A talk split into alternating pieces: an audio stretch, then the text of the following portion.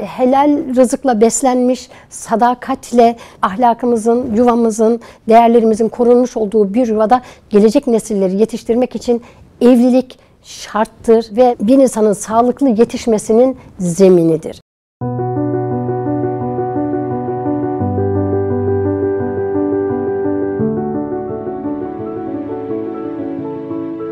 Efendim bugün iki soru üzerine bu konuşmayı organize etmeyi düşündüm. İnşallah hakkınca bu soruların cevaplarını verebilirim. Birincisi İnsan niçin evlenir? Günümüzdeki gençlerin evlilik algısı, evlilik düşüncesi nedir? Bir de gençler e, geçinebilir miyiz endişesi taşıyorlar. Gerçekten geçinebilirler mi? Bu endişeyi gençler anne babasının yaşama biçimine bakarak, çevresindekilerin evlilikle ilgili algısına bakarak mı söylüyor? Yoksa böyle bir nişanlıysa eğer nişanlısının, ailesinin kendisine yönelttiği sorularla mı ya da onların beklentileriyle mi ilişkilendiriyor? Buna bir bakacağız inşallah. Efendim evlilik Peygamber Efendimiz sallallahu aleyhi ve sellemin sünneti ettiği ve Rabbimizin de tavsiye ettiği çok önemli bu dünya hayatının devamının, neslin çoğalmasının, dinin daha tekamül edici bir şekilde ihtiyaçları gidererek daha dengede olarak yaşamasının, aklımızın korunmasının, dinimizin korunmasının, neslimizin korunmasının, malımızın, canımızın korunmasının vesilesi olarak bir yuva, bir aile bu toplum için, bütün toplumlar için daha doğrusu çok önemli bir kurum aile. Gençlerin e, evlilikten korkuları var. Çünkü insanların beklentileri değişti. İnsanların hayata bakışları değişti insanlar olarak bizim. Evliliği Allah'ın dinini daha iyi yaşayabilmek, bir insanın Allah'a karşı sorumluluğunu en iyi şekilde yerine getirebileceği bir ortam, bir zemin, bir gelişme alanı olarak birbirimize destek vereceğimiz, birbirimizin değerli yönlerini artıracağımız, aklını geliştireceğimiz, ufkunu genişleteceğimiz, birbirimize iyi geleceğimiz ve hayatın en temel değerlerini yaşayacağımız bir kurum olarak değil de benim beklentilerim var, karşımdakinin beklentileri var. Benim isteklerim var, karşımdakinin istekleri var. Sanki bireysel isteklerimizi yerine getirmek, olmuyorsa da ayrılmak gibi bir durum var günümüzde ve bizim zihnimizin beslenme kaynağı ne yazık ki medya, sosyal medya, diziler, fenomenler. Onların hayatlarına baktığımızda her şey güllük gülistan, bir elleri yağda bir elleri balda. Bedenlerini açtıkça, kendilerini sergiledikçe daha iyi yerlere geliyorlar. Daha böyle popüler insanlarla birlikte oluyorlar. Bunlar arka tarafında kendilerini dengeli bir şekilde tutacak bilgisi yoksa insanın çok kolaylıkla insan bu tarafa akabilir. Çünkü bu görüntüler 1, 2, 3, 5 değil sürekli gözümüzün önünde ve içine duygu da katarak dizilerde, filmlerde, işte çekilen videolarda bizim zihnimiz inanılmaz derecede olumsuz bilgilerle bombardımana tutuluyor ve bizim algımız değişiyor. Öyle olunca insanların hayatın içindeki bütün değerleri ya da bütün sistemleri bu hayata ben emanet olarak geldim. Ben bana emanetim, çevremdeki her şey emanet ve bu emanetin içinde Allah'a bir yol bulmalıyım. Allah'ın razı olacağı bir yol bulmalıyım. Peygamber Efendimiz sallallahu aleyhi ve sellemi modelleyecek bir anlayış inşa etmeliyim şeklinde e, sürdürmemiz, oluşturmamız lazım ki buradan bir değer çıksın. insana bir kıymet çıksın, insana bir hürmet çıksın. Evlenmemiz tavsiye ediliyor. Evlenmemizin tavsiye edilmesinin elbette bunu ilim adamları çok daha iyi açıklarlar. Ben kendime bile yetmeyen bilgimle şu kadarını söyleyebilirim. Doğal insani ihtiyaçlarını giderebilmek, haramdan gözünü koruyabilmek, helal dairesi içerisinde yaşayabilmek, helal rızıkla beslenmiş, sadakatle e, korunmuş, ahlakımızın, yuvamızın, değerlerimizin korunmuş olduğu bir yuvada gelecek nesilleri yetiştirmek için evlilik, şarttır. Bir insanın sağlıklı yetişmesinin zeminidir. O yüzden de gençlerin korkmaları anlaşılabilir bir şey fakat korkunun sebebine baktığımızda bu korkunun sanal bir korku olduğunu düşünüyorum. İnancımızda Rabbimiz bize sıkıntı varsa kolaylıkla veririm diyor. Sen doğru yolda olursan ben sana yardımcı olurum diyor. Görünmez ordularımla sen benim yolumda ilerlersen seni desteklerim diyor. Ve Peygamber Efendimiz sallallahu aleyhi ve sellemin hayatına baktığımızda evleniniz, çoğalınız. Ben sizin çokluğunuzla yarın kıyamet günü e, övüneceğim buyuruyor. Tavsiye ediliyor çünkü Toplumumuzda haram çok yakın. Her şey gözümüzün önünde cereyan ediyor. Edep, adap neredeyse ortadan kalkmış gibi görünüyor. O yüzden de gençlerin endişe etmelerini anlıyorum ama Allah'a sığındığımızda, ahlakımızı koruduğumuzda, ailemizde, kendi içimizde birleşip, bütünleşip, güç oluşturduğumuzda, bir birlik oluşturduğumuzda, o aile yuvası sıcacık, birbirini seven insanların Allah'a yöneldiği harika bir kurum olduğunda bireyler, elbette burada da zaman zaman sıkıntılar yaşanabilir. Sıkıntı insan olanın kaçamayacağı bir şey. İnsanın olduğu her yerde olan bir şey ama sıkıntıdan bir hikmet çıkararak, sıkıntıdan dersler, öğrenmeler çıkararak bu hayatı düşe kalka da olsa yürümenin, yaşamanın, güzel yaşamanın ve Allah'ın rızasını kazanmanın yolunu bulacağımız en kıymetli ortam ailemiz. Kendimizi korumak, dinimizi daha iyi yaşamak, nesil oluşturmak, malımızı, canımızı korumak ve psikolojik, fizyolojik ihtiyaçlarımızı gidermek ve toplumun en sağlam, en temel değerlerinin üretebileceği, üretilebileceği bir kurum oluşturmak adına evlilik şarttır efendim. Geçinebilir miyiz endişesi taşıyabilirler. Fakat toplumumuzdaki gidişe baktığımızda geçinemiyoruz diyenlere baktığımızda gerçekten toplumun içinde yoksulluk, böyle dipte yaşayanlar vardır. Orta halliler vardır. En yüksek olanlar vardır. Fakat bizim bir, Allah'a güvenmemiz lazım. Allah yarattığı her kulun rızkını yaratıyor. İkincisi, var olana şükretmeyi, var olanla mutlu olmayı, var olanın kıymetini bilmeliyiz. Bilmeyi bir ahlak haline getirmeliyiz. İnsanlar yavan ekmekle, tek bir çorbayla, belki tek bir salatayla vakitlerini geçirebilirler. Ama şöyle düşünmeliyiz. Allah beni var kıldı. Bu dünyada anlamlı bir yer verdi bana. Ve bu dünyanın bana ihtiyacı olduğunu bana bildirdi. Kendimi sevmemi, bu hayatı sevmemi, var olandan razı olarak daha iyisi için çalışmamı istedi Allah. Demek ki veren Allah, alan Allah, azaltan Allah, çoğaltan Allah. Ben bu durumda ne yapabilirim? Öncelikle razı olmayı öğrenmeliyim. Şükretmeyi ve razı olmalı, olmayı öğrenmeliyim. Onun dışında helal rızık, sadakat ve besmele bir ailede olmazsa o ailede zaten gelen paranın nereden geldiği, paranın da nereye gideceğini sadece Allah bilir. Bir defa orada huzur yoktur. O yüzden de rızkımızın helal olmasına, az da olsa o rızkımızdan olmayanlar için birilerine vermemize acil ihtiyacımız vardır. Gözlerimizle ve kalbimizle sadakatsizlik bile hayatın bereketini götürür. O yüzden de sadakat önce insanın Allah'la ve insanın e, Peygamber Efendimiz sallallahu aleyhi ve sellemle ilişkisini, oradaki asaleti, oradaki güzelliği ve bağı korumak adına kendisi için, bu dünya için, ailesi, çocukları için sadakatli olmayı seçmesi lazım. Tabi bunun seçilebilmesi için arkasında da ilim talebesi olmak, bir düzenli bilgilenme, bizi bu kadar çok savuran etkenlerin içerisinde istikamet üzere tutacak çevre, ortam, ilişki, bilgi kaynaklarıyla e, irtibatımızın düzenli ve sağlam olması gerekir. Her işimizde besmele yaparak Ya Rabbi sen benim aklımdasın. Düşsem de kalksam da aklımdasın. Yalnız kalsam da çokluk içinde olsam da aklımdasın. Yükselsem de alçalsam da. Elimdeki çok olsa da az olsa da veren sensin, alan sensin ve buyuruyorsun ki ben sizin nasıl davranacağınızı görmek için hayatı ve ölümü yarattım. O zaman ben senden razıyım ya Rabbi diyeceğiz. Bunun yanında israfı engelleyeceğiz. İsraf da hayatın bereketini, ömrün bereketini silip götüren çok tehlikeli bir şey. Boşa yanan ışıklar, boşa akıtılan sular, bir lokma bile olsa atılan ekmek, bir kaşık bile olsa dökülen yemek, edindiğimiz halde kullanmadığımız bilgiler, kullanmadığımız, hayata geçirmediğimiz bilgiler neredeyse iptal oluyor, yok oluyor. Bunlar da israftır birbirimizin duygusunu anlamamamız, sevgimizi zenginleştirmememiz, sevgimizi beslemememiz, birbirimizin bu dünyada çok anlamlı olduğunu hissettirecek bir değerle yaklaşmamamız hayatı israf etmek anlamına geliyor. Bir yerde israf varsa o yerde orada tüketim vardır. Tüketim tabii ki bazı şeyleri tüketeceğiz ama israf başka bir şey. İsrafa yönelik tüketim başka bir şey. O yüzden de israf etmeyeceğiz.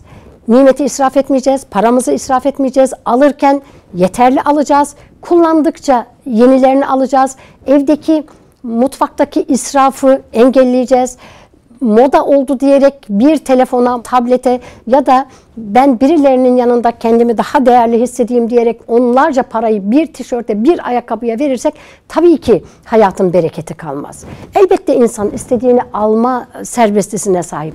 Ama parayı veren Allah ve bunu nerelere harcadığımızı da soracak. Evde yemek yemeyip sürekli fast food restoranlarda, bilmem kafeteryalarda yemek yemek. Bu bedenin sağlığının israf edilmesi de haramdır. Sağlığımı da israf etmiş oluyorum. Sağlık kaybolduktan sonra sizin ününüz, şöhretiniz, sizin elinizdeki ya da bizim elimizdeki paranın ve sahip olduğumuz imkanların hiçbir değeri yok. Hiçbirisini kullanamayız. O yüzden de sağlığımızdan da israf edemeyiz. Hazır gıdalara yöneldiğimizde, işte paketlenmiş, işlenmiş gıdalara yöneldiğimizde, ne olduğunu bilmediğimiz tavukları, ne olduğumuz olduğunu bilmediğimiz katkı maddeli gıdaları yediğimizde bu aynı zamanda maneviyatımızı, algılarımızı da bozan bir etki yapıyor. Çünkü içinde çoğunlukla haram maddeler de olabiliyor bunların. O zaman haram madde olmasa bile hormonlu gıdaları yediğimizde bizim sistem hastalık üretiyor. Çünkü bozuk gıda alıyoruz.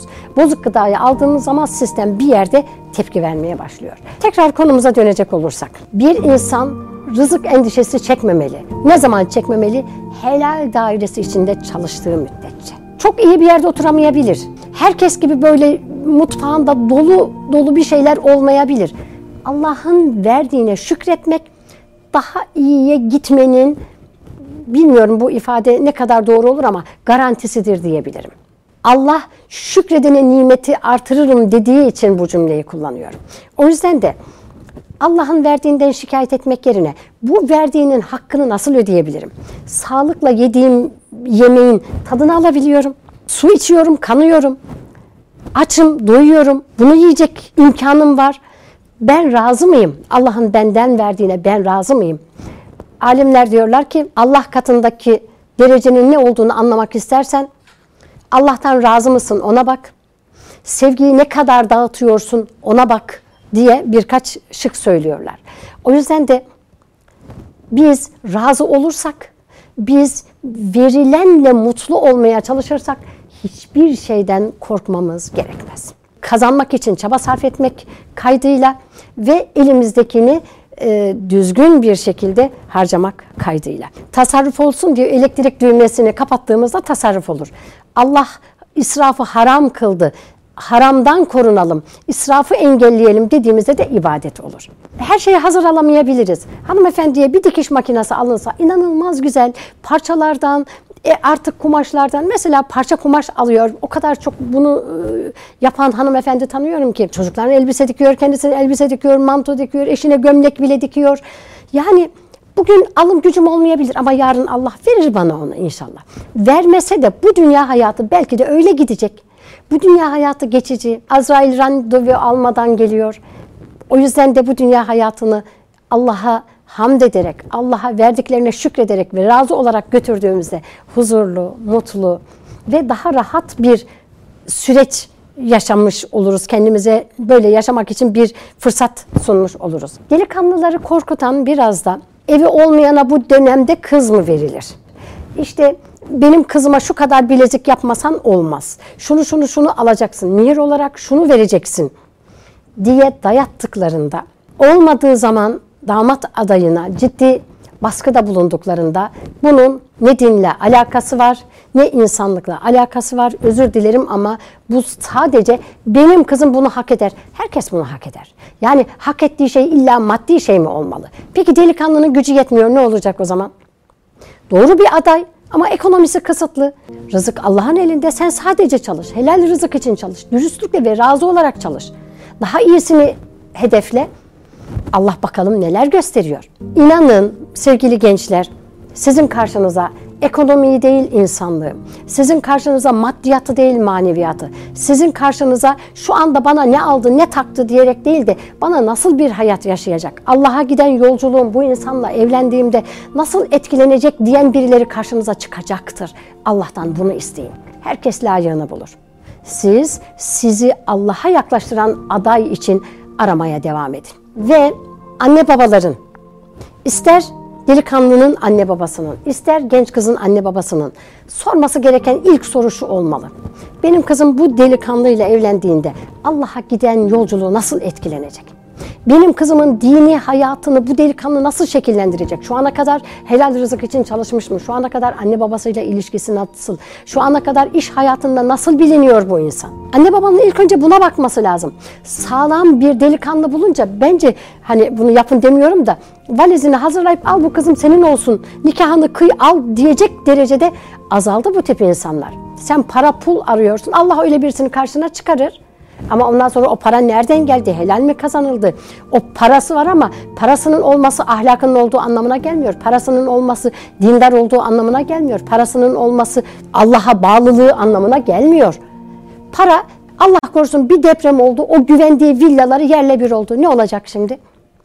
Para için evlendiğinizde, takı için evlendiğinizde takılara bir hırsız girdi bitti. Ne olacak? Bizim paramız gitse de gitmeyecek. Evimiz elimizden çıksa da bizden çıkmayacak. Statümüz değişse bile değişmeyeceğimiz değerlerimizin olması ve ilişkilerde bunu öne çıkarmamız, oğlumuzu evlendirirken de kızımızı evlendirirken de ahlakına, dini anlayışına, birbirlerine nasıl muamele edeceklerine dair bilgilere yoğunlaşarak karar vermeliyiz. Ben şunu demek de istemiyorum. Delikanlının hali vakti yerinde. Tabii takı da istersiniz. İşte istediğiniz mobilyaları da alırsınız. Amenna bu sizin aranızdaki bir şey. Ama bir delikanlıya elinde yok diye bunu vermezsen kızımı vermem diyorsa bence vermesin o kızını. O kızdan böyle bir babanın eğer o kız da diretmiyorsa baba ben bunu ahlaken beğeniyorum ben bununla dinimi iyi yaşayacağımı düşünüyorum. Benim parada pulda gözüm yok. Ben bir insanla, sağlam bir insanla, mümin bir insanla evlenmek istiyorum demiyorsa o kız da babasının lafına gidiyorsa bırakın baba kız kendilerine layık birisini bulsunlar. Allah size sizin aradığınıza uygun birisini denk getirecektir. Ben evlenmeden önce şöyle dua ediyordum. Ya Rabbi karşıma birisi çıkıyor. Başımda annem babam yok. Ben fakir bir memur ailesi kızıyım. Annem babam Samsun Vezirköprü'de, ben İstanbul'dayım, çalışıyorum. Ben tanıyamam ama sen tanırsın. Ben bilemem ama sen bilirsin. Ben anlayamam ama sen anlarsın.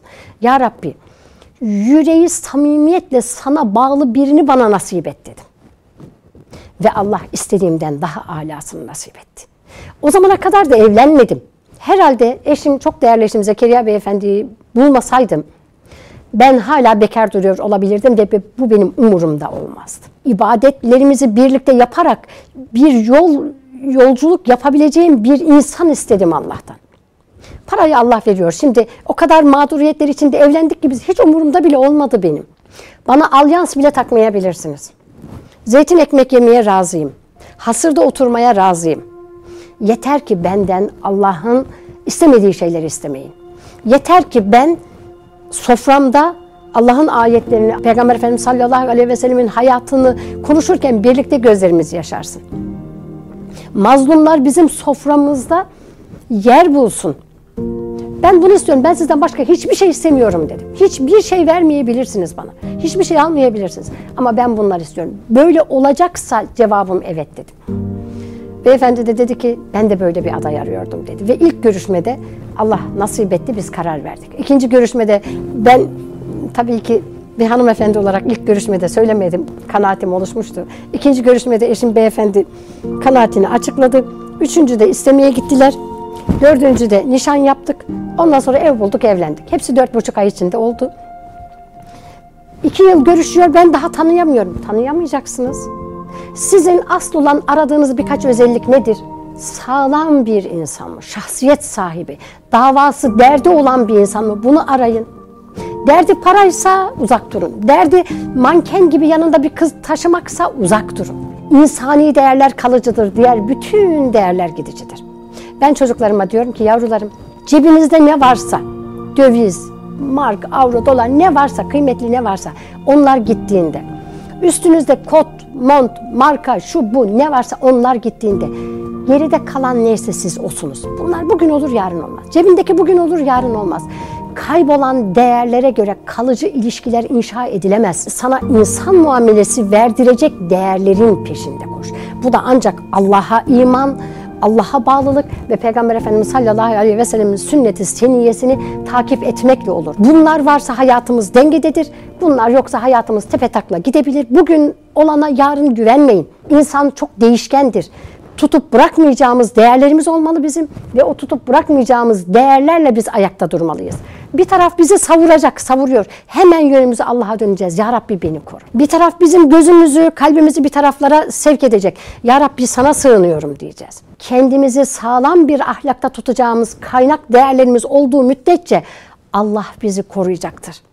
Ve onun rızasını istediğimizde Allah bize yardım edecektir. Buna inanabilirsiniz samimiyetle helal rızık için çalışırsak, Ya Rabbi senin dinini yaşayacağım bir kız istiyorum, Ya Rabbi senin dinini yaşayacağım bir erkek, bir delikanlı istiyorum diye yana yakıla dua ettiğimizde inanabilirsiniz ki Allah sizin karşınıza istediğinizden daha alasını çıkaracak. Yeter ki tutup bırakmayacağımız inancımız olsun, kavi bir imanımız olsun. Hayatta Allah'ın dışında, Allah'ı üzmenin dışında, Allah'ın çizgisinin dışına çıkmanın dışında, Peygamber Efendimiz sallallahu aleyhi ve sellemin üzmenin dışında korkacağımız hiçbir şey olmasın. Kimseden korkmayın. Allah'tan korkun. Allah'tan korktuğumuzda zaten ölçümüz bellidir. Kula asla zulmetmeyeceksin. Ne zulme uğrayacaksın? Öyle güçlü olacaksın ki insanlar sana zulmetmeye gelenler senin duruşunu caydırıcı bir etken olarak görecekler. İç dinamiklerimiz güçlü olacak. İmanla güçlü olacak. Allah'a inanacağız. ibadetlerimizi yapacağız. Namazlarımızı düzgün kılacağız. Namaz abdest olmadığı zaman zaten iç dinamiklerimiz ciddi bir tahribata uğrar. İçimizde zayıflık yaşarız. Ne zaman bunlar gider? Allah'a yürekten bağlandığım ve sünnet-i seniyeye göre yaşadığım zaman giderler. Ha, yine gitmeyebilirler ben uğraşacağım. Düşsem de onun yolundayım. Şaşsam da tekrar Allah beni döndürür oraya çünkü benim niyetim bu. Ben niyeti navigasyon aletindeki e, oraya yazdığımız adrese benzetiyorum. Yanlış bir yola saptığımızda bize diyor ki 200 metre sonra U dönüşü yap. Sağa gir, sola gir diyor. Bize o kodladığımız adrese gönderiyor. Bizim niyetimiz Allah'ın adresi ise eğer, daha doğrusu Allah'ın adresini, Allah'a giden yolu niyet etmişsek, Allah'ın rızasını, onun güzel Habibinin muhabbetini, onun hayatını hayatımıza katmaya niyet etmişsek yolumuzu şaşırabiliriz, günahlara düşebiliriz, en büyük hatayı da yapabiliriz. Ama yolumuzu Allah bizim kendi yoluna çevirecektir. Yeter ki niyetimiz halis olsun. Sevgili oğullarım, sevgili kızlarım, helalinden evlenin. Evlenmeden önce hiçbir erkekle ve hiçbir kızla birliktelik yaşamayın. Her evlenecek kız, evleneceği erkeğin emanetidir. Her erkek de kendisini evleneceği kıza saklamalı. Hayatınızı doğru, adam gibi, ahlaklı bir şekilde yönetmek istiyorsanız evlenmeden önce ahlakınızı koruyun. Allah size helalinden eşler nasip edecektir. Rızık endişeniz olmasın, para pul endişeniz olmasın.